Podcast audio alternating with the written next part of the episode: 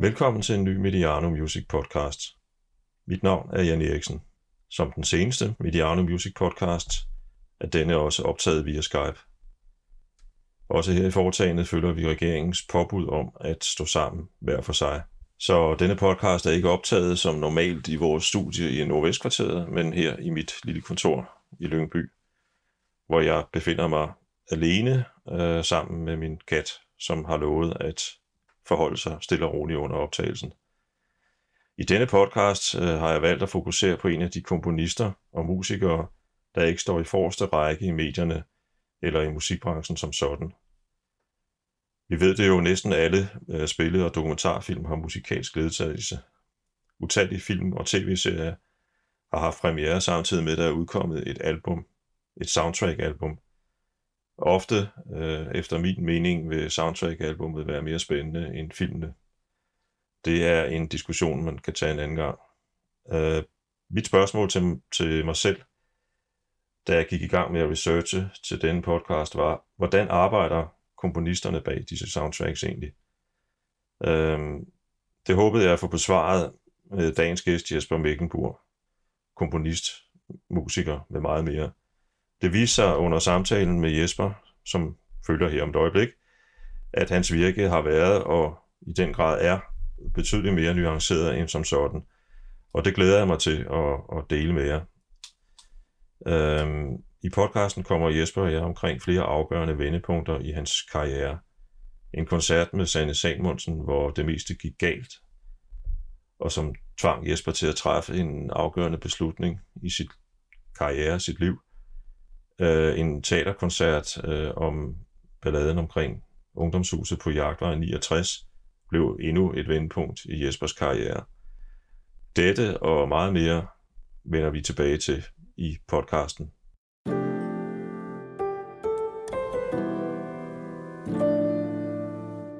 Først og fremmest velkommen til dig, Jesper.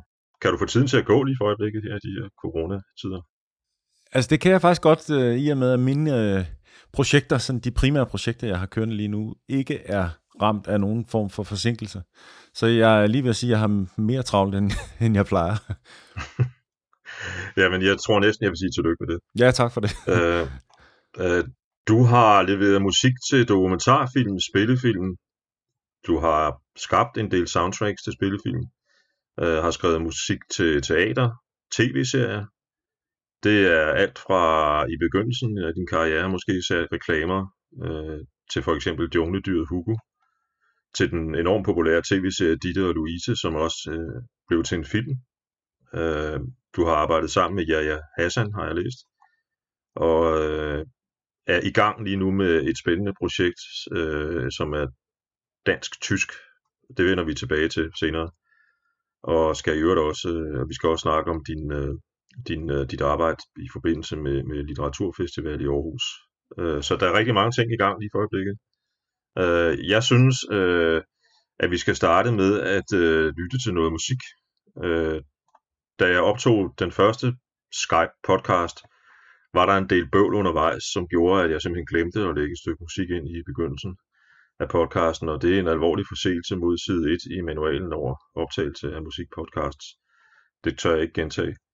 Øhm, en af de mange stykker musik, du har skrevet, det er øhm, et stykke, der hedder Safe and Sound, og det stammer fra soundtracket til den øh, rigtig gode film Fuglene over sundet.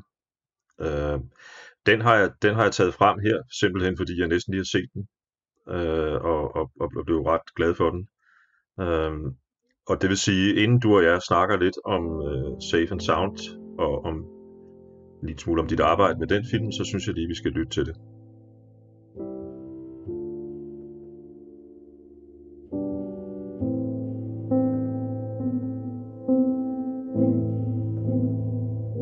Seagulls cry above the water,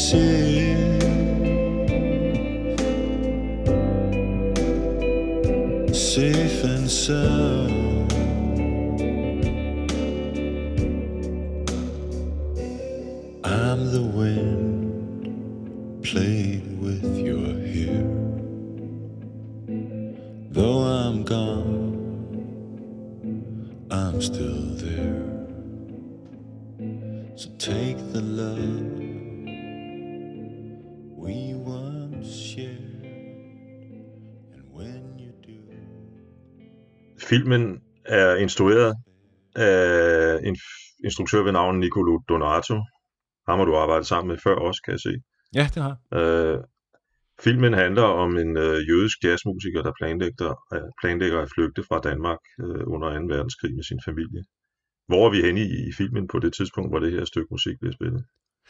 Det er faktisk øh, det, der hedder credit-sangen. det vil sige, lige når vi går i, i sort, og filmen er slut, og der er rulletekster, så øh, fik jeg sådan trang til lige at skrive en sang, som sådan på en eller anden måde opsummerede øh, handlingen.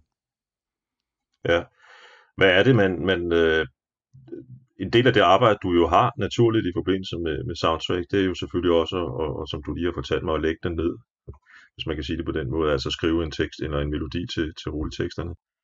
Øhm, hvilke tanker gik igennem dig i forbindelse med den her, kan du huske det? Jeg tror, at, øh, at i og med, at det er jo en, en ret voldsom historie, men den er jo også øh, positiv, i hvert fald øh, i sådan dansk, eller international målstok, i og med, at 95% af alle danske jøder blev fragtet til Sverige øh, i forhold til, øh, til den her nye politik, der blev indført i 43. Så, så det er jo på en meget, mange måder en, en, en lykkelig historie. Øh, den har også nogle, nogle bifortællinger om øh, nogle fiskere, der tager sig lidt for godt betalt i forhold til det der eller sådan helt modige stykke arbejde, de er besk- beskrevet for at udføre. Men altså, øh, vores hovedkarakter, hun kommer altså sikkert øh, til Sverige, og så, øh, så synes jeg, det var passende med en, med en sang. Og det var selvfølgelig i overensstemmelse med instruktøren, at vi kom frem til det. Og det blev så ovenkøbet mig selv, der sang den. Okay. Øhm, hvor tæt arbejder man egentlig sammen med en filminstruktør, når man sidder og arbejder med sådan en øh, soundtrack her? Altså, man arbejder utroligt tæt. Og øh, jeg vil sige, jo tættere, jo bedre i virkeligheden. For jeg kan enormt godt lide at være altså meget involveret i de filmprojekter, jeg er i, eller i det hele taget, alle de projekter, jeg arbejder med.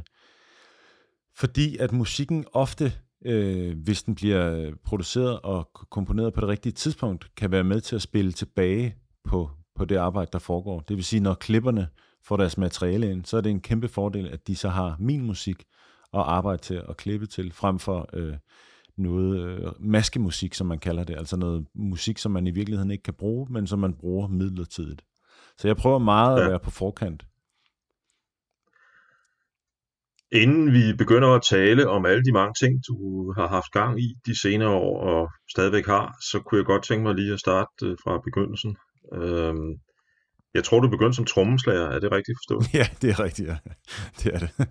Øh, jeg, jeg, jeg er 11 år, og min bror er 16 år på det tidspunkt, og øh, alle roller i bandet er besat, undtagen trommerne, og så bliver der købt et, et rødt Taiwan-trommesæt, som jeg fik lov at øh, lære at spille på. og jeg tror, jeg tror, jeg var 11 år, da vi spillede vores første job på Svendborg Gymnasium. Øh, du er fra Svendborg, er det rigtigt? Ja, det er fuldstændig rigtigt. Eller, Og der var faktisk Om- i det, om- tids, på det tidspunkt, ja, ja. Og på det tidspunkt, i, og det er jo så i faktisk sådan, ja, det er start 80'erne, der er der ret øh, sådan livligt, øh, progressivt øh, musikmiljø i Svendborg, og, som vi nød godt af. Det vil sige, vi spillede jobs på Klostermoster, og de steder, der nu var, øh, ja, det hed det der lokale spillested Klostermoster. Øh, så det var, det var trommerne, der ligesom, der optog mig. Ja. Det første band, som også var fynsk, hed Little Triggers, hvis jeg ikke er så meget fejl. Øhm, Det er rigtigt, ja. Eller, eller hvad kan man sige, det første band, det første band, hvor, hvor, hvor, hvor du er med til at udgive en plade i hvert fald. Øhm, en af mine, øh, ja, ja, det her det er nu det er blevet Confession Time. en af mine sidste gerninger som øh, redaktør på noget, der hed Ungdomsbladet Chili i 1994, det var faktisk at takke nej til et interview med Little Triggers, øh, og det skal jeg så beklage her. det har du sikkert, øh, det, det har sikkert været meget fornuftigt disponering på det tidspunkt. det, det, det, det, det ved jeg ikke. Øh, det var produceret, øh, har jeg lige læst mig til, af Johnny Sangster, øh, og øh, det får mig så til at tænke på, om der var noget sådan noget Seattle-inspiration over det, grunge på det tidspunkt. Jamen, det var der faktisk sjovt nok ikke, altså, øh, fordi Johnny havde jo et band, der hed øh, Sharing Patrol, som spillede sådan ret autentisk sådan trio øh, ja. rock. Og dem var vi ret inspireret af, og derfor så var det sådan oplagt, at Johnny skulle være vores producer. Men øh, det sjove var, at, øh, at ingen af os sådan rigtig havde set øh, det, der var i gang med at ske i øh, Seattle. Og man kan sige, da Smells Like Teen Spirit pludselig rammer øh, æderen med en sådan helt utrolig voldsom kraft, der er vi øh, som band et andet sted. Øh, og i virkeligheden, så var vi ikke i stand til at sadle om på den der meget sådan autentiske, i øvrigt helt fantastiske rockbølge, der væltede ind over verden fra Seattle. Nej, man kan sige, at, at Sharing Patrol, Johnnys band, var bygget mere på en, en 60'er øh, band trio tradition. Øh, nu var det Who ikke en trio, men, men øh, på sin vis var det, fordi der var tre instrumenter, øh, og, og formentlig også på, på, på, på, på de band, der fulgte op på det i 80'erne, altså Jam måske især, ikke? Jo. Øh, så jeg kan godt se, at, at, at han nok ikke så meget kom med, med grunge som med noget andet til jer. Øh, jeg tror, nu må du så korrigere mig, hvis jeg er galt på den, men jeg tror, jeres mest kendte nummer er det, der hedder Hey Bartender. Ja, det var i hvert fald øh, en, et yndet nummer at spille live i hvert fald. Ja. Jeg synes, vi skal lytte lidt til det, inden vi øh, Nå, bevæger os frem i tiden. Ja, jeg er klar.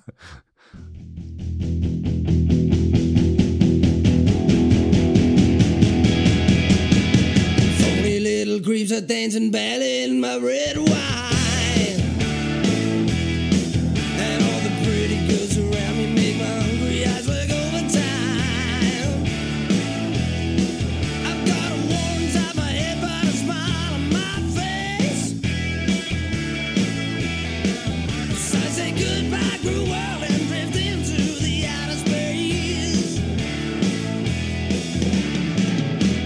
Think I'd better go now.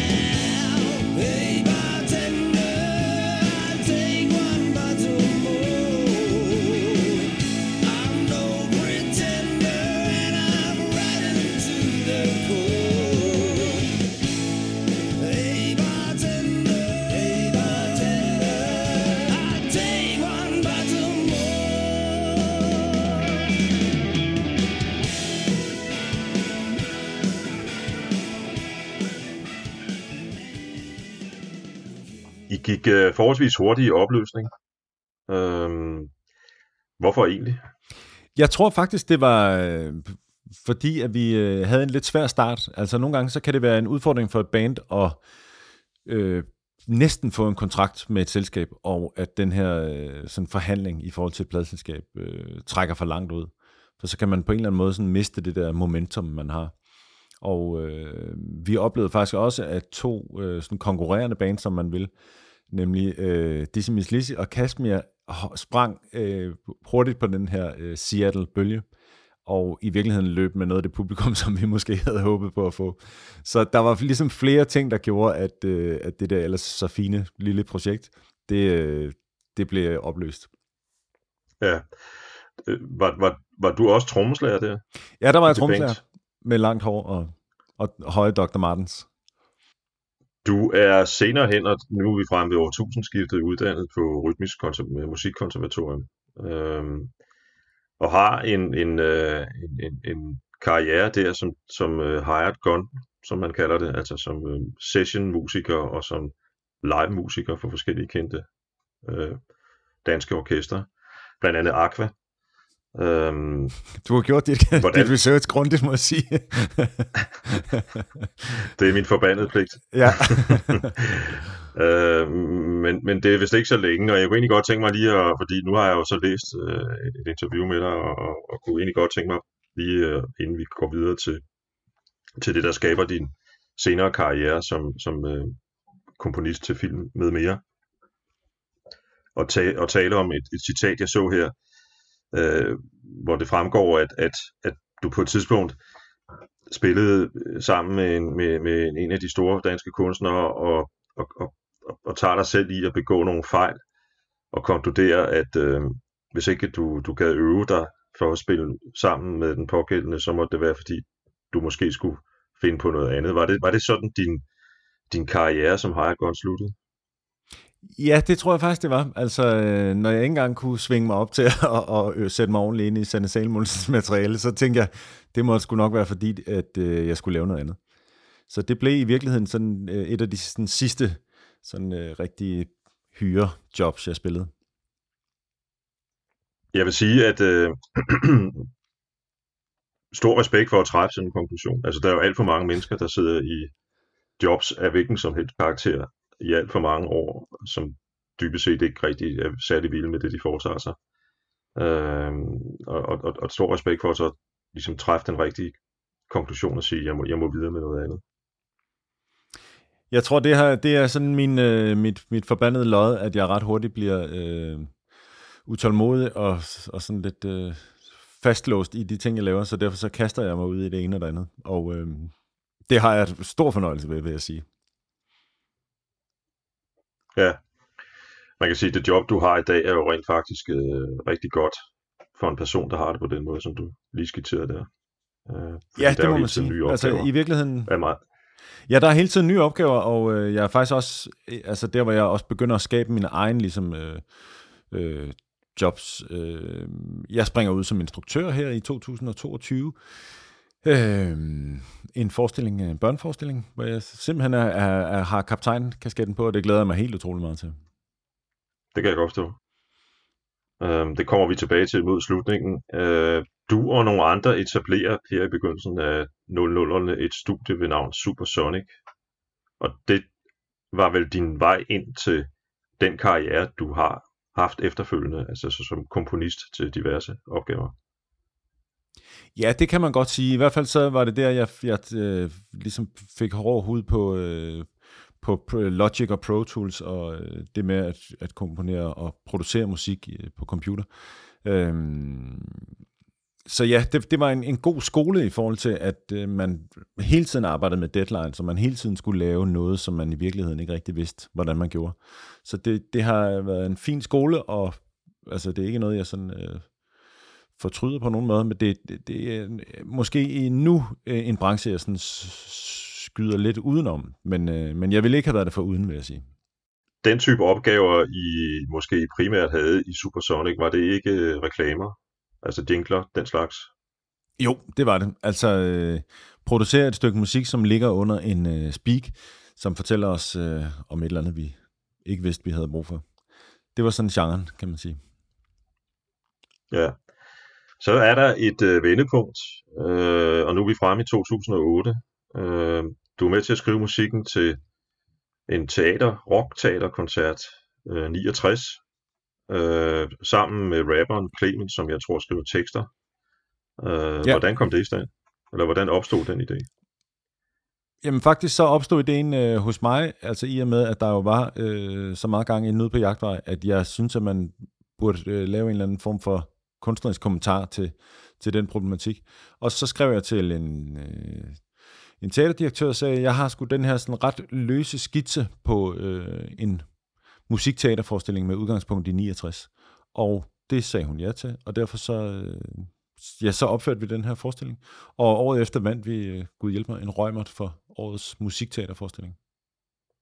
Ja, og tillykke med det. Det, det ja, viser jo, at, at, at det, det viser jo, at I en eller anden forstand har gjort en forskel med den. Øh, var det dig, der var forarvet over på det tidspunkt øh, kommunens øh, hvad kan man sige, politik i forhold til Jagtvej 69. Jeg skal lige sige, at 69 jo selvfølgelig refererer til adressen Jagtvej 69, hvor der var det her ungdomshus, der blev jævnet med jorden på et tidspunkt, hvor det jo en, efter, efterlod en grund, der stadigvæk er tom. Det er noget helt andet. Men var det sådan en eller anden, var det dit politiske engagement i den her sag, der fik dig tændt? Altså, jeg tror i virkeligheden, at øh, den sag, den gik meget på tværs af alle, øh, kan man sige, sådan politiske overbevisninger, som en sag, der var håndteret utroligt dårligt. Øh, og at det ligesom endte med, at øh, en privat kirke kunne, øh, købe det her hus med det ene formål at få det revet ned, det, det var jo, øh, altså det tror jeg alle var enige om, var, var utroligt dårligt disponeret. Så ja, Der altså, var i hvert fald en, Ja, jeg vil sige, udgangspunktet var jo altså en klar forarvelse, og jeg har jo selv været bruger i det hus, og øh, jeg synes, det, jamen, det, var, det var sgu en skændsel, altså, som man godt kunne have været foruden i Københavns Kommune. Har du været der til, en, til mange koncerter? Jeg vil ikke sige, at jeg har været i mange, fordi jeg, øh, altså til mange koncerter, fordi jeg var primært øh, øh, en af hangaroundsene i Stengade 30, men altså, der var jo sammenfald, så, så jeg har bestemt også brugt huset. Inden vi går videre, så synes jeg, vi skal lytte til, og det er en trailer, der blev skabt til teaterforestillingen.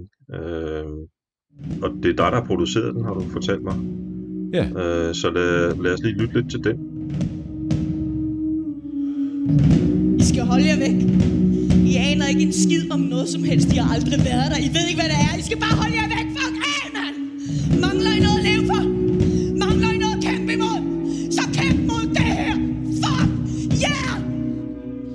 Nu skal man selvfølgelig også passe på alt det med fællesskab.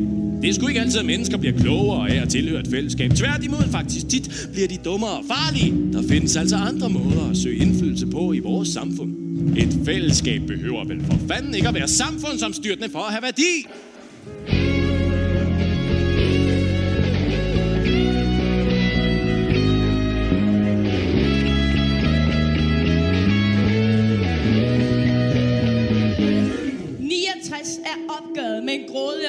Grådig kultur, der definerer, hvad der er godt og hvad der dur og ikke dur.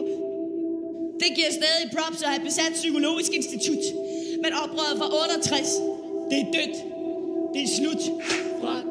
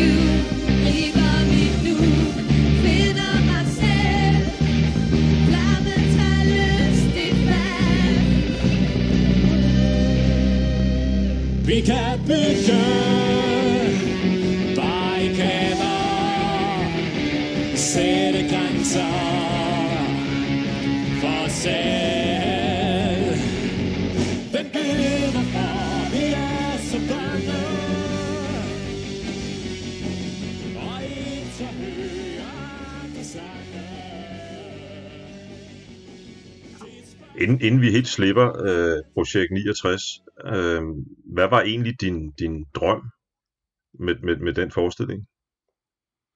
Jeg tror, at øh, den overordnede sådan, kunstneriske målsætning var ikke at pege alt for meget fingre, men i virkeligheden øh, dykke lidt ned i det der, der hedder øh, et ungdomshus, som jo øh, i sagens natur skal være, kan man sige, sådan samfunds øh, stridende og øh, stille spørgsmål ved, ved, det, ved det samfund, vi, vi, vi altså det befinder sig i.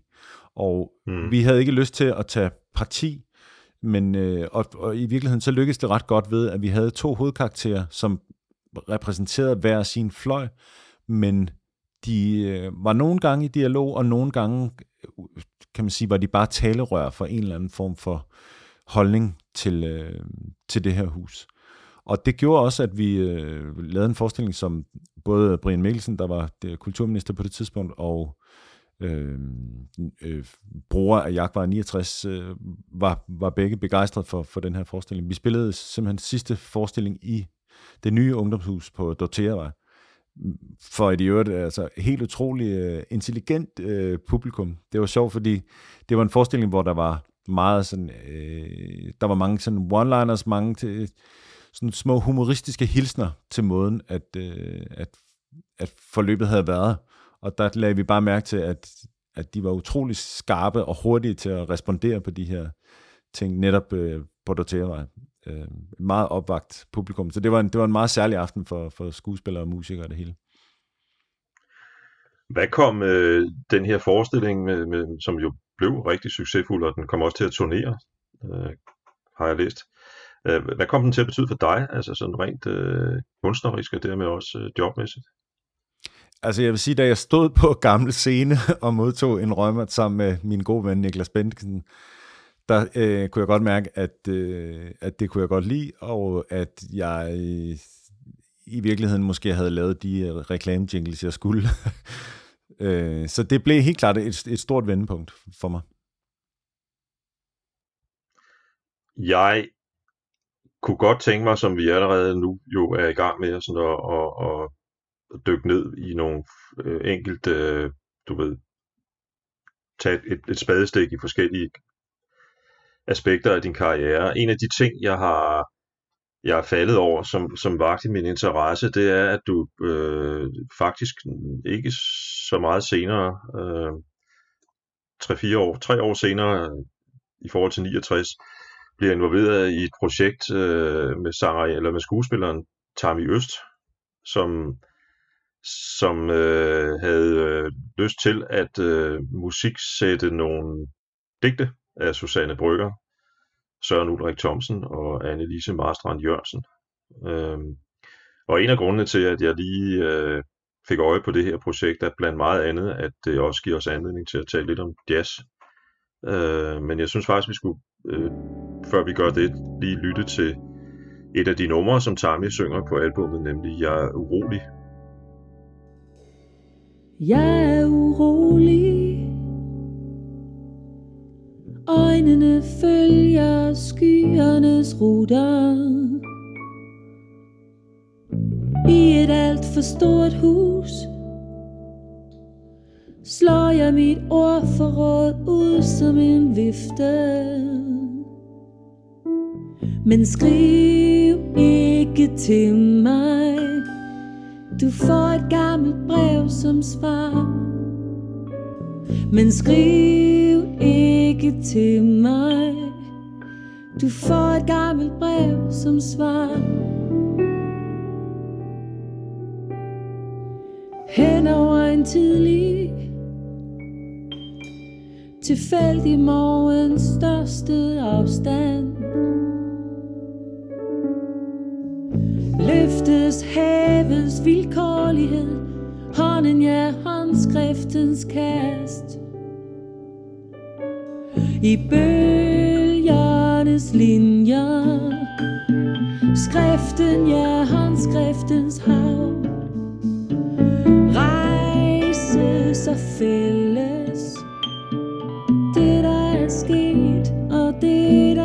ske Det sker.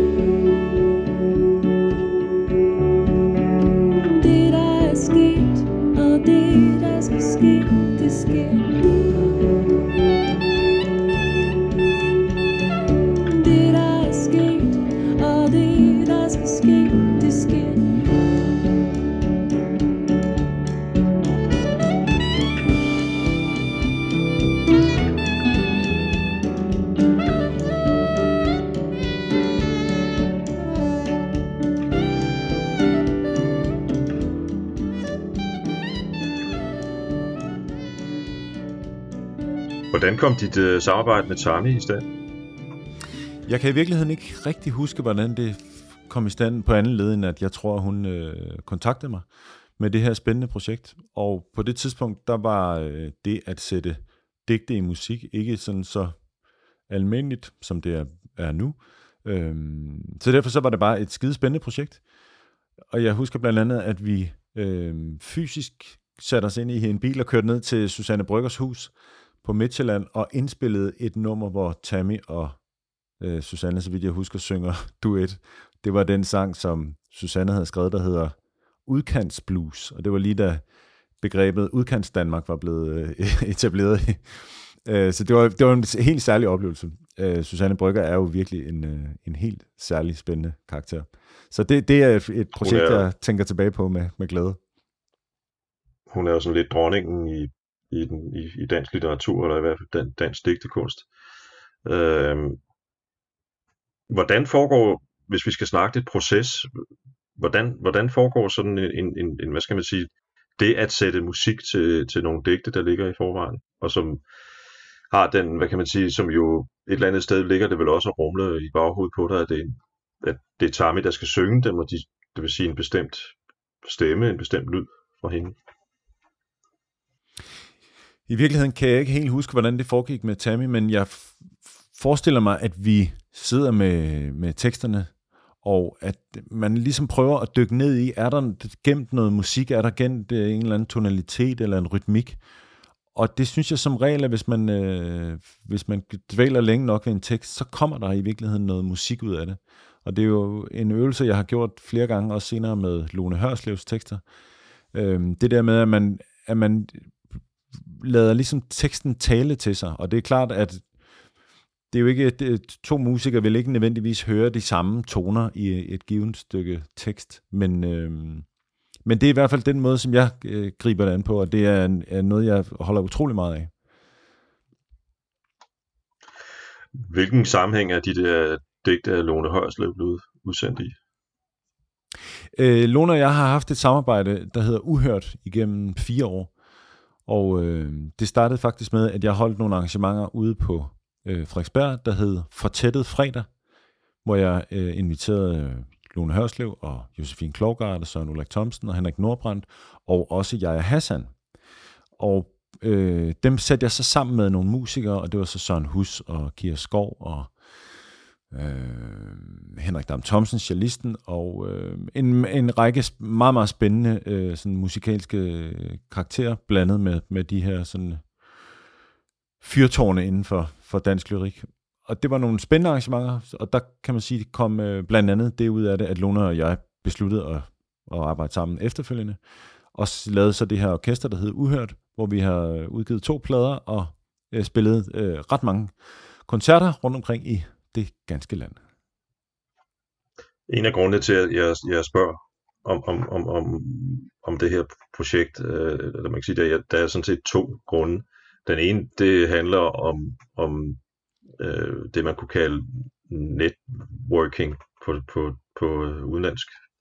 At, at, øh, at man i en branche som din, hvor man er freelancer, øh, og det er du jo i en eller anden forstand, øh, jo et eller andet sted hele tiden er den folk kender, om man så må sige. Altså man er, man er sådan et eller andet sted den, den person, som man sådan, øh, de spor, man har sat sig i sociale sammenhæng sammen med de andre kunstnere, eller i form af de værker, man har været med til at sætte musik til. Øh, og, og der kan man sige, sådan et arrangement som det, du har du lige nævnte der, det har, det har selvfølgelig også en vigtig funktion i den sammenhæng, tænker jeg. Altså, det er der ingen tvivl om, øh, men man kan sige, øh, man kan kalde det networking, men man kan vel også bare kalde det at, at skabe nogle spændende relationer, og jeg må da sige, at som, som øh, Henrik Nordbrand fan og Søren Ulrik Thomsen fan, der er det, synes, der er det jo helt særligt at få lov ligesom at være i, i selskab med, med sådan nogle KF'er. Øh, så det har været en stor fornøjelse, men jeg vil sige, det er ikke noget, jeg kaster mig ud i med henblik på at networke nødvendigvis. Det er mere en... Det her, det lyder, det lyder som passion et eller andet sted for mig. Jamen, det er det helt klart. Det vil sige, det, det har været øh, meget, meget lærerigt og enormt spændende at arbejde med, med Lone Hørslev. Og øh, nu har vi så lige valgt at sætte projektet lidt på hold, men, øh, men det, det har været en, en, et spændende projekt at dykke ind i, i hele det der, der hedder lyrik i musik. Det kommer vi jo tilbage til lidt senere, når vi snakker Aarhus øh, musik, eller øh, undskyld, øh, litteraturfestival. Øhm, men, men altså, jeg fornemmer jo, at litteraturen betyder meget for dig også. Ja, det gør det, og jeg prøver faktisk at, at få læst få læst nogle bøger øh, i hård konkurrence med Netflix og alle mulige andre spændende tv-serier, så, øh, så er der som regel øh, et stykke litteratur på min, øh, på min, mit natbord. Det er også øh, rigtig flot, øh, at, at min mand som altså Henrik Nordbrand siger ja tak til, til sådan et arrangement, som det du, du har nævnt der, ikke? Og for den sags skyld også Søren Ulrik Thomsen og alle de andre. Ja, men bestemt. Altså, jeg mener- ja, ja. Det, det, er jo, det er jo en succesoplevelse i sig selv. Absolut, ja. ja, ja. du, nu har vi snakket en lille smule om, at du, du har, du har, du har en, en baggrund som, som øh, komponist til reklamer og jingles. Øh, det er jo sådan set, man kan sige, det er jo så den, den kommercielle side af dit arbejde. Øh, jeg tænker, det vi sidder og snakker om nu, det er, det er kunsten. Øh, er det en... Øh, altså man kan sige, det, det, det, er, det er noget, du gør for kunstens skyld. Ikke? Øh, at, at det er svært at få de to aspekter til at hænge sammen? Man skal også leve, som man siger, med en kliché. Ja, det skal man. Øh, altså, det er meget sjovt, du spørger, fordi jeg vil i virkeligheden sige, at jeg tror måske ikke, jeg, jeg øh, kan se tilbage på sådan et, et arbejdsliv øh, i, i musikverdenen som, som noget, der har været sådan øh, orienteret i at, øh, at tjene penge, men faktisk i virkeligheden øh, har været meget sjovt. Og, og, og i det øjeblik, det så ikke har været sjovt længere, så har jeg i virkeligheden haft øh, lysten og måske også mod til faktisk at bare øh, komme videre. Øh, så jeg vil sige, som sagt, altså ja, jeg har lavet reklamemusik, øh, musik, men den dag, jeg ikke synes, det var sjovt længere, så, så rejste jeg mig og gik øh, med nogle ja. øh, erfaringer øh, rigere. Men det er klart, at, at man kan ikke sidestille øh, et arbejde med øh, en given kunstners øh, lyriske øh, værker, og så øh, en, en reklamefilm. Det, det er klart, men, men jeg ser det som, øh, hvad kan man sige, skridt, skridt på vejen. Og i det hele taget, så ser jeg hele det musikalske landskab som sådan et landskab, jeg har betrådt en del af, men øh, der er ligesom 100 gange så meget af landskabet, jeg slet ikke har betrådt endnu. Og det, det, det gør i virkeligheden, at jeg er utrolig taknemmelig for at, at arbejde med musik. Det kan jeg godt forstå, og igen, øh, jeg gentager mig selv. Øh, det må jeg godt, fordi det er mig, der bestemmer her. øh, stor respekt for at tage konsekvensen, som du lige øh, var inde på, altså i forhold til, ja, du prøvede at lave reklamer, og jeg skal prøve noget andet nu, og det er så det, du har gjort. Øh, jeg kunne godt tænke mig at, at tale lidt med dig om det at skrive musik til teater. Vi har berørt det i forhold til forestillingen 69, der blev et vendepunkt for dig. Øh, jeg har kigget lidt på nogle af de teaterprojekter, du har været involveret i. Det kunne være det bedste og, og, og nemmeste var, hvis du lige nævnte nogle af dem selv først. Ja, altså jeg har øh, komponeret øh, musik til øh, en del sommerballetter, både under øh, Alexander Kølpin og også øh, den øh, efterfølgende leder på Bellevue Teateret. Øh, det Kongelige Teater har jeg også arbejdet med en del gange. Øh, og nogle gange er det noget med at arrangere noget musik, der er skrevet, som for eksempel forestillingen Cabaret, hvor jeg ligesom fik lov at give kan man sige, mit take på, hvordan jeg synes, at de sange, de skulle øh, leveres og orkestreres og i virkeligheden arrangeres. Men øh, når man laver musik til, til dans, hvilket jeg utrolig godt kan lide, så er der som regel ingenting at tage, kan man sige, afsæt i andet end et forholdsvis simpelt øh, narrativ. Og det er i virkeligheden noget af det, jeg synes, der er allermest spændende, altså fordi øh, særligt dans er, kan man sige, jo dybt afhængig af musik. Der er ingen bevægelse, før der er musik. Så der, der, den magt, det giver, øh, holder jeg utrolig meget af. Og det har været nogle spændende forestillinger. Øh, vi lavede farlige forbindelser på det kongelige, øh, nej, jo, på det kongelige teater, og øh, Lolita på Bellevue Teateret med en engelsk øh, instruktør begge gange. Øh, meget, meget spændende opgaver, som jeg håber, der kommer flere af. I begge tilfælde er det jo med nogle litterære forlæg, hvis ikke jeg tager helt fejl. Ja, bestemt. Men igen kan man sige, når man skal overføre en sådan forholdsvis kompliceret historie som Lolita til dans, så er man nødt til at at øh, altså det, trække en del af øh, underfortællingen ud, og så lade den ligge i, i et, øh, et lag, der enten er bevægelse eller musik. Så det vil sige, at den tolkning er ikke sådan en en-til-en. Vi har ikke nogen, der står på et lærred, altså en, i forhold til en film, og etablerer fuldstændig den stemning. Øh, altså i, i dans er der jo, kan man sige, en, en, en større øh, mængde af tolkning, der ligger hos publikum. Og, og det synes jeg er et utroligt spændende landskab at arbejde i. Altså. Det, det, det, kan, det kan jeg sagtens sætte mig ind i. Jeg sidder og tænker på, øh, det at, at, at sætte musik til dans er, kræver vel også øh, en eller anden, altså at man i sig, hvad kan man sige, også personligt har et eller andet forhold til, til dans, fordi altså der, der er nogle musikstykker eller musiktyper, som jeg har det svært ved at forestille mig som baggrund til en danseforestilling. Så, så har du også selv, hvad kan man sige, en eller anden interesse i, i det med dans, skråstrej ballet?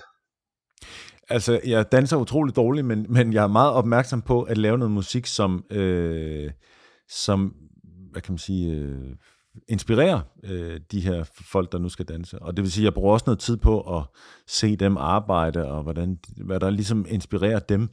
Øh, så, så det er hele tiden med bevægelse for øje, at jeg laver de ting, jeg gør. Noget af det, som dansere for eksempel rigtig godt kan lide, er sådan skæve taktarter, og øh, sådan breaks, start, stop. Alle, alle de ting, der de ligesom kan hægte en bevægelse op på. Og det, der jo så typisk sker, når man har lavet et stykke musik øh, til en danseforestilling, det er, at, at danserne ender i virkeligheden med at kunne det her stykke musik bedre, end jeg selv kan. Altså, de, øh, de hægter deres bevægelser op på nogle små, bitte ting i musikken, og så sker der også nogle gange det, at jeg får lyst til at lave musikken om, og så siger de, hov, den der dudelut, der var der før, hvor den blev af. Øhm, og det synes jeg er, er utrolig fascinerende, at, man, at jeg i virkeligheden kan, kan lægge grunden for nogle meget sådan specifikke øh, bevægelser. Jeg tænker, når man, når man, når man taler en opsætning af cabaret, som du nævnte før, øhm, hvor, hvor, hvor du så har i den her sammenhæng har Carl Blanche til at sidde og arbejde med det musikalske forlæg, der jo ligger der i forvejen.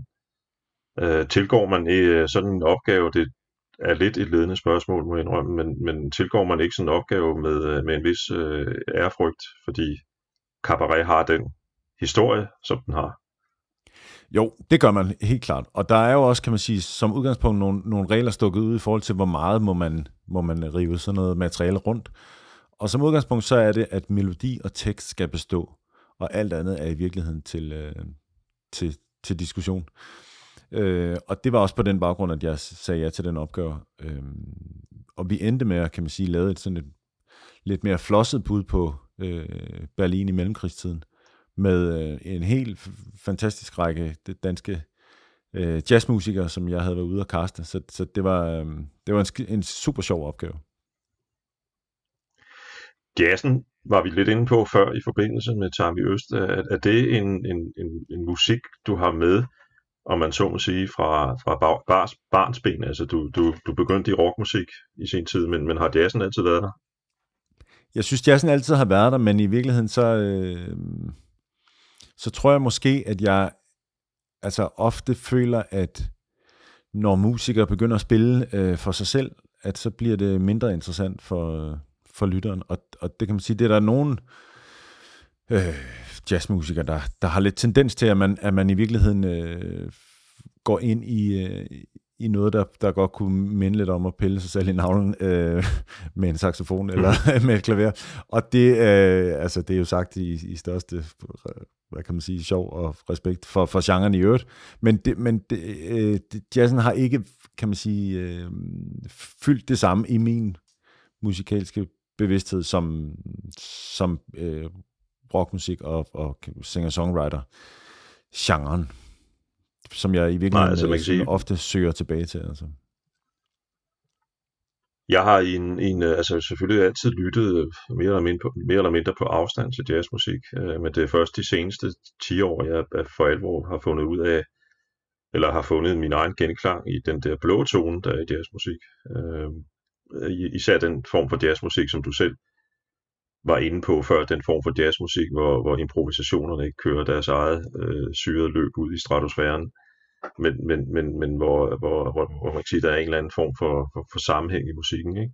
Jo. Øh, og det skal ikke handle om mig, men jeg synes, det er en, en stor gave øh, som musikelsker at kunne opdage en ny genre i, i, i, en, i en sådan forholdsvis høj alder, som jeg har. Ikke? Øh, Det er Ja, jeg fuldstændig enig det er et i. privilegium. Det er fuldstændig enig. Og, og jeg vil sige igen, altså musik er et utroligt stort landskab, og, og det at, at man kan åbne en dør ind i en genre og tænke, gud, her kunne også være spændende at være, ikke? Det, det synes jeg er en, en gave. Så jeg, jeg kan sagtens følge dig i forhold til det med, at man, man kan få åbenbaringer inden for nye genrer og, og sfære af musikken. Ikke?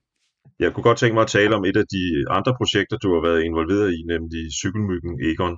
Øh, du har været med til at skrive både musik til en teater-musical-version på Østergasværk og til et par animationsfilm, der er lavet over øh, cykelmyggen Egon. Øh, og inden vi taler om det projekt, så synes jeg, vi skal lytte til en af de sange, du har skrevet, som synges af Basim, og titlen er Jeg er en cykelmyg. Jeg gider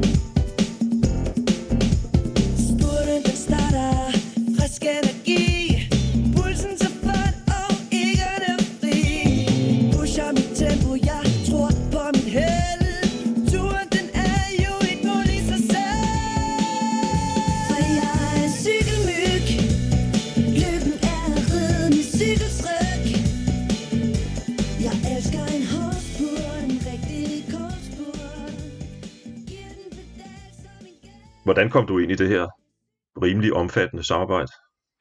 Øh, for noget tid siden, øh, der blev jeg kontaktet omkring Flemming Kvist Møllers øh, jungledyret Hugo 3, som var den første animationsfilm, jeg arbejdede sammen med Flemming på.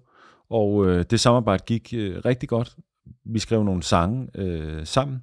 Han skrev sådan tekstoplæg, og så skrev vi det færdigt sammen. Og øh, han er en skøn karakter at arbejde med, så da han så skulle lave øh, Cykelmyggen Egon øh, film, så bliver jeg igen spurgt. Så vi har øh, faktisk lavet en del ting sammen, og jeg må sige, at øh, han er virkelig en, en menneske, jeg holder utrolig meget af. Meget kreativ, fantasifuld, dygtig kunstner i det hele taget. Ja, Øh, absolut. Ja. ja. Det var i børneafdelingen, og jeg kommer lidt til at fortsætte i den, for nu kunne jeg godt tænke mig at tale lidt om dit uh, arbejde, hvor du jo, som vi var inde på i begyndelsen, har arbejdet i rigtig mange forskellige sammenhænge også. Øhm, lige nu er der meget langt til jul øh, på alle niveauer. Julen plejer at være en højtid eller begivenhed, der bringer mennesker sammen, og man kan sige lige for øjeblikket, at der jo ikke så meget mere, at man mødes og samles på grund af coronaen. Øhm, når vi taler jul, så handler det selvfølgelig om den enormt populære julekalender Den Anden Verden, øh, hvor blandt andet Sofie Gråbøl og, og Lars Brygman medvirkede. Og der skrev du også musik. Ja, jeg, øh, jeg har skrevet musik til Den Anden Verden, og øh, musik til den, der hed Theo og Talismanden, som kørte for to år siden på Danmarks Radio. Ja, Og ja. øh, sidder nu med den, der hedder, der kommer til at hedde Julefeber, som har premiere 1. december 2020. Der sidder du simpelthen lige i disse, øh, kan man sige, timer og sidder og skriver på musik til den. Ja, det gør jeg faktisk, og jeg er også ansvarlig for titelsangen, så der skal man jo prøve at finde ud af, hvad er det for en type sang, vi skal have, og hvem skal synge den, og hvad skal sådan en sang kunne. Så det bruger jeg ret meget tid på, faktisk. Øh, og det er i det hele taget noget, som jeg, jeg vil sige, der er ret fornøjeligt, det der med at, at skrive musik, som, som skal kunne kommunikere til både børn og voksne. Øh, det har jeg gjort rigtig meget på, ja, faktisk primært på Danmarks Radio. Jeg synes, det er interessant øh, emne, og jeg synes, det er et interessant spørgsmål, du et eller andet sted selv stillede lige før, nemlig, hvad skal sådan en sang kunne? Og nu stiller jeg så spørgsmålet til dig. Hvad er det egentlig sådan en titelsang til en jule, julekalender skal kunne? Altså, jeg synes jo, at den på en eller anden måde skal kunne formidle, hvad er det for en stemning, og hvad er det for et øh, setting, som, øh, som vi, vi træder ind i. Altså, den har jo, kan man sige, en eller anden form for sådan, eller ikke, den har jo en, en præsenterende øh, rolle i, i, i de tv-serier, og den, og den fylder jo også ret meget. Der, det er sådan noget, som, som børnene specielt godt kan lide at sidde og synge med på, og det er sådan et samlingspunkt nu kan man sige, Flow TV er måske lidt for nedadgående, men jeg ved, at det er en af de ting, som, som børn sætter rigtig meget pris på. Det er lige præcis de der sange der. Så jeg synes jo, at de skal, øh, kan man sige, kommunikere i, i, i øjenhøjde og være sangbare og altså i højere grad sådan historieformidlende, end at være øh, sådan for, for lækre i deres øh, sådan levering. Øhm, så, så jeg tror måske, jeg er mere til, til nogle af de sange, som man har hørt på nogle DR-produktioner frem for nogle TV2-produktioner. Så kan, man vist ikke, så har man vist ikke sagt for meget. Nej, i, i, om, ikke andre, om ikke andre, så forstår jeg i hvert fald, hvad det er, du siger. Ja, øhm, ja. Man snakker meget om, der findes jo øh, virkelig mange øh, pop-rock julemelodier. Man taler jo nogle gange om, hvad det er egentlig sådan en sang. Hvor, hvorfor er det, at de der sange bliver så populære? Hvorfor er det, de bliver spillet igen og igen? Og hvad er det, de rammer i folk? Øh, og, og, og jeg har nogle gange set nogle bud på, hvad det er, de skal kunne, de sange. Jeg, jeg tror dybest set ikke, der findes en fuldstændig færdig opskrift, men et eller andet sted skal de jo også, går jeg ud fra, også være med til at sætte os i julestemning, trods alt. Ja, det skal de jo så. Man kan så sige, at DR's øh, julekalender har jo de sidste par gange ikke handlet særlig meget om jul. Øhm, altså faktisk meget lidt. Det er jo i virkeligheden sådan en form for sådan social realisme i, i, i, Ja. i børne, børnehøjde. Men, øh, men det synes jeg nu også er meget fint, altså for, for man kan sige, man kan også ret hurtigt blive træt af, af danske skuespillere i nissekostymer. Så, så jeg, jeg, jeg synes, det er et ambitiøst, øh, en ambitiøs vinkel, det er ligesom har ture og, og sætte på de her julekalender. Ja, og man kan sige, det er jo, øh, altså set ud fra min personlige synspunkt, er det jo også det, der bør følge med, med, med den her public service forpligtelse, som, som, som, der, som DR har. Altså at, at øh, også prøve nogle gange at, at være med til at sætte, hvad kan man sige, sætte nogle, nogle andre og lidt nye standarder for, hvordan kultur fungerer. Øh, børne, eller hvad kan man sige, tv-julekalender er også en form for kultur. Øh, så Absolut, ja, jeg ja, er, fuldst- ja. Jeg er fuldstændig enig, og, og, og allerede da mine børn for mange år siden var små, der, der måtte jeg stå af på et tidspunkt, og jeg tror hvis nok, det var en TV2 julekalender i øvrigt, nu, nu du nævner det. øh, Ja. øh, og, og al respekt for det. Det nummer, jeg synes, vi skal høre, inden vi går videre, øh, det stammer fra den anden verden, som jeg, jeg nævnte først, øh, og, og det er lidt specielt, fordi det er et, et operanummer, det er sunget af, af Andrea Pellegrini, og hedder Opera på slottet.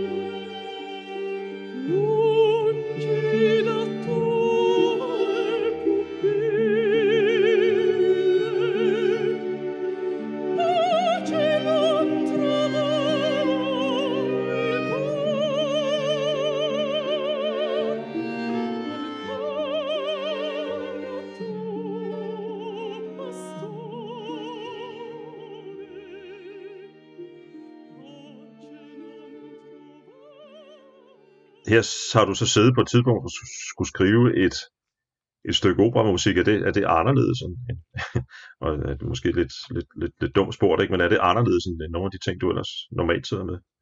Jamen faktisk er der at sige omkring den her, at det er et, øh, i høj grad et samarbejde med Andrea Pellegrini, som også synger sangen. Øh, Andrea har faktisk skrevet melodi og fundet øh, librettoen, altså teksten. Øh, jeg kan i virkeligheden ikke huske, hvor hun fandt den, men det er altså en, en gammel tekst på italiensk. Øh, hun Ja. havde så skrevet en lidt, øh, hvad kan man sige, sådan øh, staccato-agtig øh, udgave af den her, og så tror jeg nok, at jeg fik den idé at sætte den øh, i tre fjerdedel og lidt ned i tempo, hvilket gjorde, at den ligesom sådan åbnede sig på en ret fin måde. Så det, det jeg tror i virkeligheden, hun var lidt ærgerlig over, at, at hun ikke havde selv tænkt, tænkt den tanke, men, men der kom en, en skøn lille melodi ud af det.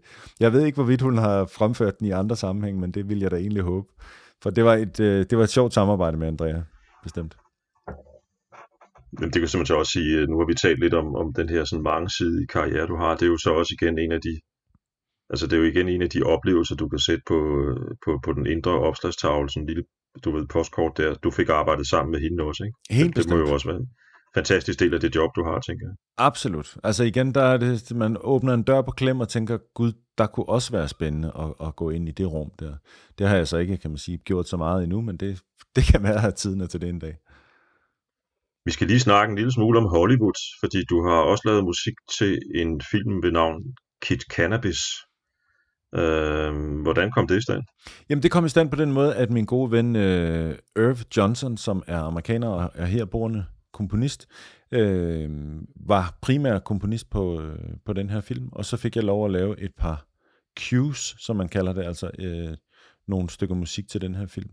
Og det var en sjov opgave, og det var sjovt at se, hvordan amerikanerne griber øh, sådan en opgave ind, fordi der er nemlig en helt anden struktur i forhold til det, det samarbejde, man har. Man er ikke i, i særlig tæt dialog med instruktøren, og der er rigtig mange sådan øh, forbindende led i forhold til godkendelsesprocesser og sådan noget. Det er i virkeligheden ikke en, en sådan samarbejdsform, jeg er særlig stor fan af, øh, men det er sådan meget sådan øh, hierarkisk amerikansk måde at gøre det på, at man altså har en funktion på hver eneste, eller en person, der varetager hver eneste funktion, hvilket også betyder, at, at ikke alle har lov til at sige lige meget.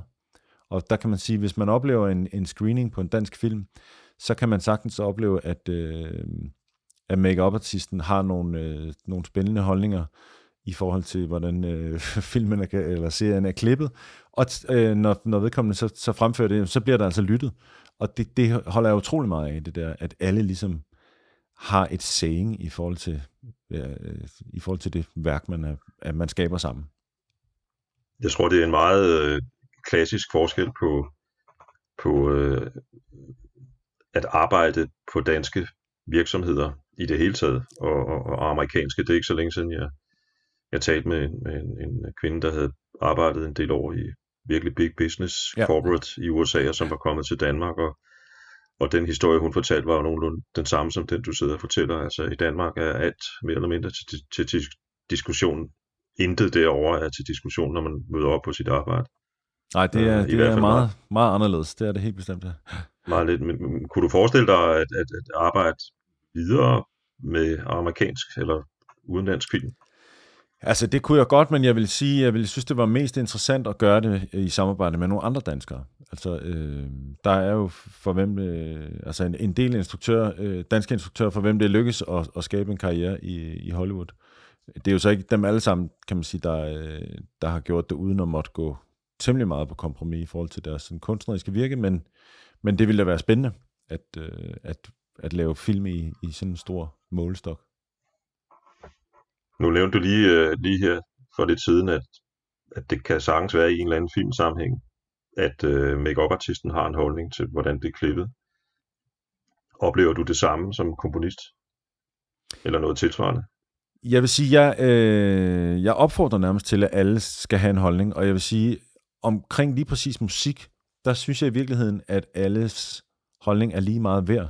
Man kan sige, hvis du og jeg står foran et øh, maleri, så er det ikke sikkert, at vi har den samme, øh, det samme udgangspunkt for at, at, at, at sige noget intelligent øh, omkring øh, et stykke øh, øh, billedkunst. Men når det kommer til musik, så, så mener jeg, at at vi næsten alle sammen har en eller anden form for sådan fælles musikalsk øh, øh, opmærksomhed. Og, og øh, ikke intelligens, men, men, men så stor øh, hvad kan man sige, berøring med genren, at alles holdninger øh, bør have en eller anden form for vægt. Altså fordi vi omgives af musik hele tiden. Vi hører musik øh, hele tiden, og vi er ofte ikke engang klar over det, når det kører i, i bussen eller på øh, sidemandens telefon, eller hvad det nu er. Altså det, det, musik er alle vejen. Jeg kan, jeg kan sagtens følge, hvad du mener, og er på en måde både enig og ikke. Altså, øh, vi har alle måske 99,9 procent øh, af os alle sammen et eller andet, en eller anden øh, berøringsflade med musik, en, re- en, en relation til musik øh, og, og malerkunst er noget andet, men, men stadig det at lytte til musik, øh, måske især for os, der ikke er musikere, er jo et spørgsmål om følelser i allerhøjeste grad. Og øh, man kan sige, det at stå foran et eller andet abstrakt maleri på Louisiana, kan jo også tænde et eller andet i mig, som egentlig ikke har, altså, som ikke har noget med teknik at gøre, eller om, om, om den pågældende maler har, har sat sin klat på den ene eller på den anden måde. Den, den, den udtrykker bare et eller andet, på samme måde som musik også gør. I øvrigt, i allerhøjeste grad gør for mit vedkommende med det sidste stykke musik, vi skal høre, men det kommer vi jo tilbage til om lidt. Øh, Ja, ja, ja. ja. Øh, litteratur snakkede vi lidt om tidligere, øh, og om covid-19 vil, så skal du øh, stå som øh, hovedmand på et øh, arrangement under Aarhus Litteraturfestival. Ja, det var vist nok i juni, ikke? Jo, det er i juni, ja. ja. Ja. Kunne du fortælle lidt om, hvad det går ud på? Ja, altså øh, sidste år øh, på Literature Exchange, som det hedder, Aarhus Litteraturfestival, øh, der havde jeg fornøjelsen af at udfordre Peter Sommer på scenen foran et publikum på 250 mennesker, tror jeg det var. Øh, jeg udfordrede ham med et digt, og så var øvelsen, at han skulle på en time få det her digt til at blive til en sang, og så skulle han fremføre den for publikum. Og undervejs, så øh, kan man sige, så var jeg den modererende person, der holdt øh, publikum i hånden, og øh, jeg var også, øh, kan man sige, den, der sad med, med teksten og flyttede rundt på linjerne og sørgede for, at det, det gik fra at være 12 linjer, som øh, Nikolaj Stockholm havde skrevet, til at det blev øh, en sang med to vers og et omkvæd, og der blev skrevet lidt til og sådan nogle ting, men det var jo så stadigvæk øh, Stockholms øh, ord, men, men nu i, i bearbejdet og i munden på, på Peter Sommer. Og det var et super spændende projekt, som vi gentager i år, og den her gang har jeg øh, inviteret Jens Undmark, som jeg glæder mig rigtig meget til at møde, og Katinka, og øh, derudover så har jeg inviteret øh, Anne Linde til en snak omkring øh, lyrik i musik med udgangspunkt i hendes to albums, Barndomsgade og Kvindesind, som hun i øvrigt skulle have spillet turné med her øh, fra om kort tid. Jeg formoder, at den øh, turné også er blevet aflyst, så, øh, men det er øh, et spændende emne, det her med lyrik i musik, og øh, det er et skønt forum at gøre det i. Et oplagt og øh, ret belæst øh, publikum, det, som deltager i sådan en øh, litteraturfestival. Så det, det er noget, jeg glæder mig rigtig meget til. Det må være enormt spændende også, fordi at, at øh, altså for eksempel i modsætning til en sådan klassisk øh, samtale under en, en, en øh, du ved, bogforum i, i København for eksempel, jo også her har en eller anden kreativ funktion. Altså du ved, der skal faktisk komme noget ud af det. øh, Det er, det er virkelig sjovt, altså, og jeg vil sige, øh, altså, Peter, altså jeg, jeg er meget, for, hvad kan man sige, jeg har stor respekt for, for Peter Sommer, at han sagde ja til den her udfordring, fordi øh, altså det er sin sag, og, og, og sådan skrive en sang på, på kommando, øh, men det gjorde han altså utrolig godt. øh, så, så, men ja, det, det, det er spændende. Du fortalte på et tidspunkt, at du skal instruere på Bellevue. Det kunne jeg egentlig godt tænke mig at høre lidt mere om. Ja, altså det er faktisk i forlængelse af mit samarbejde med Flemming Kvist Møller, at øh, vi, ham og jeg, er gået i gang med at skrive en synopsis til et manuskript, øh, som skal blive til en forestilling, der hedder Jungledyret Hugo. Så det vil altså sige, at nu skal vi se Hugo på scenen. Og øh, Ja. der er naturligvis nogle udfordringer forbundet med, at man har et, et dyr på en halv meter høj, som skal øh, lige pludselig stå på scenen. Så, så der er vi er i gang med sådan teknisk, øh, kan man sige sådan øh, bearbejdning, og så skriver vi på, på den her synopsis øh, i forhold til at, at få en historie, som, som vil være øh, god at, at bearbejde på scenen. Og der er jeg så både komponist og øh, instruktør, og det glæder jeg mig rigtig meget til. Og det er med forskellige, altså går jeg ud fra skuespillere, og måske, fra, måske også dansere, er det også, er det også en, en danseforestilling? Eller? Jeg tror, det bliver, det bliver både en fysisk forestilling, men også øh, øh, altså en, en, en forestilling med, med, med skuespil. Jeg kunne godt tænke mig at øh, give en eller anden form for parafrase på, på Hugo, og måske også, eller faktisk i høj grad også, øh, Reven Rita, som jo øh, måske godt kunne blive til sådan en slags øh, øh, moderne hjemløs øh, teenager, øh, som der jo desværre findes alt for mange af i, i København særligt. Øh, så det, det leger vi lidt med, og, og igen, så kan man sige, at lave ting for børn, der tænker jeg jo hele tiden i, i bedste DR øh, sådan stil, at man kommunikerer over og under parabolen. Det vil sige, når man laver sådan en familieforestilling, så skal der altså være noget øh, til både sådan den primære målgruppe og deres øh, forældre. Så det, det er sådan en udfordring, altså at, at lave en, en familieforestilling, hvor alle på en eller anden måde øh, har, har noget, noget til bearbejdelse. Og der må man jo sige, at det faktisk ofte virker for nogle af de der sådan store amerikanske animationsproducenter, øh, at producere noget, som hvor man klart kan se, hvad, hvad den primære målgruppe gruppe er, men man som forældre faktisk også føler sig øh, vældig underholdt.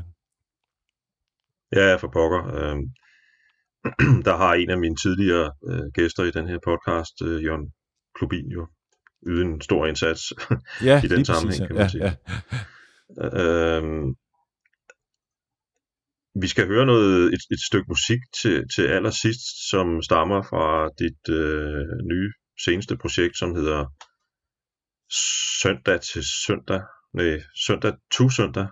nu må du ja, lige korrigere mig. øh, vi, vi har faktisk vi er endt med at bare kalde det søndag søndag. Ja, søndag søndag, ja. Øh, og, og hvad er så det? Ja, det er så øh, i, i, i mangler bedre, havde han sagt. Nej, ikke i mangler bedre. Det er øh, mit seneste projekt, hvor jeg altså øh, nu er pianist og arbejder sammen med den øh, fortryllende violinist Katrine Graup Elbo. Og øh, vi har bevæget os ind i den genre, som man vil ville kalde for neoclassical, hvor øh, udgangspunktet er nogle sådan forholdsvis øh, simple kompositioner, og at man meget arbejder i sådan et lydligt øh, landskab. Og det er et rigtig spændende projekt, som øh, vi er tæt på at skrive kontrakt med, med et stort tysk pladeselskab. Så det, det fylder rigtig meget i øjeblikket. Hvad øh, kommer det her så til at, øh, altså forhåbentlig for dig og, og de andre involverede måne ud i? Altså det udkommer i, øh, øh, ja, han har sagt hele verden, eller, eller hvordan? Ja, altså det, pladselskabet er øh, amerikansk ejet af dem, der hedder Masterworks, øh, så det bliver øh, en international udgivelse, øh, og hvis det går, som vi håber, så skal vi selvfølgelig ud og spille øh, med det her. Og det er klart, at det, det måske også får nogle konsekvenser i forhold til mit sådan øvrige virke, men, øh, men det er jeg nu klar på. Der findes øh, ikke, hvad det man siger, der findes ikke problemer, der findes kun øh, løsninger. Det var vist John Lennon, der sang det første gang. øhm, Ja.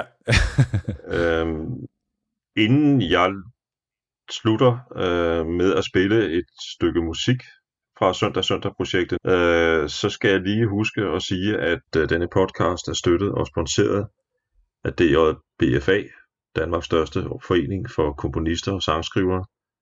Øh, DJBFA ønsker at fokusere på den musikalske kreative proces, på fordybelse, og det matcher fuldstændig, hvad det er, vi gerne vil her på Mediano Music. Så skal jeg sige uh, tak til dig, Jesper, fordi du ville medvirke i denne podcast. Tak fordi I måtte være med. Det sidste nummer, det er jeg meget glad for at kunne spille en stump af her, fordi jeg synes, det er uh, rigtig stemningssættende og meget atmosfærefyldt. Og på en eller anden måde, på den måde bliver en den rette afrunding på en snak med en mand som Jesper, der har skrevet musik til og skabt stemninger til så mange billeder, som han har gennem sin karriere. Tak for i dag.